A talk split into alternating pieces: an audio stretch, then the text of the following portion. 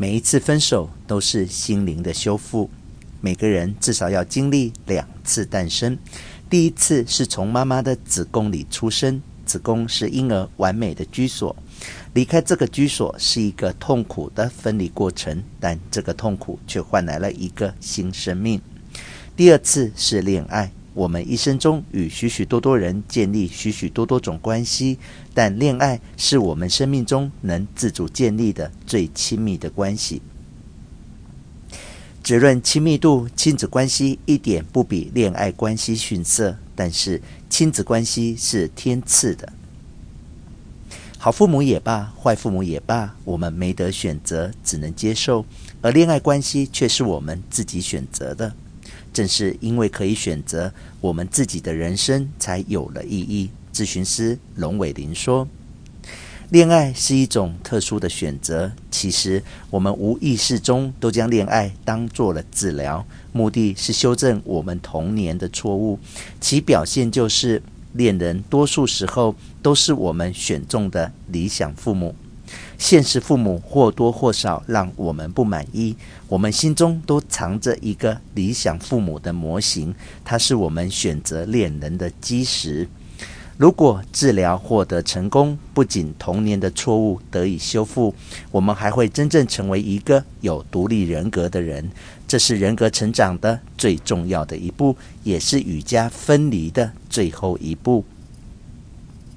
然而，不幸的是，很多恋爱治疗没有获得成功，反而留下了更深的疤痕。之所以如此，主要原因是我们没有处理好爱与分离这一对矛盾。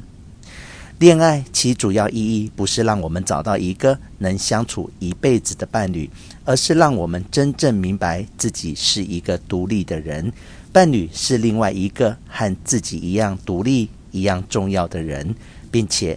我们还深深的懂得，这两个相互独立的人又能无比亲密的相处。恋爱是亲子关系的复制。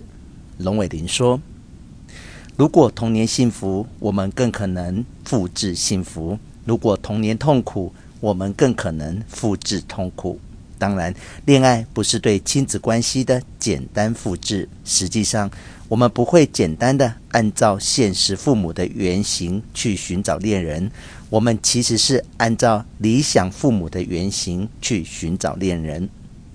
理想父母都有一个特点，能给予我们无条件的爱。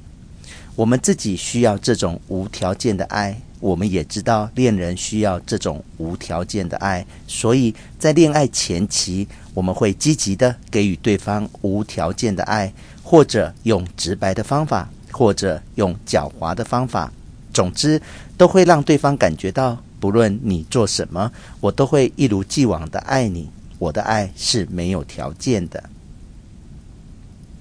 获得了足够的无条件的爱之后，我们会变成孩子。恋人也会变成孩子，我们一起退行到童年。这时，我们互为对方的理想父母，又互为对方的孩子。这是恋爱的关键期。这个阶段决定了我们是重复童年的错误，还是修正童年的错误。恋爱不只是两人现在的舞蹈，也是两个家庭过去的舞蹈。因为我们的舞步是在童年学会的。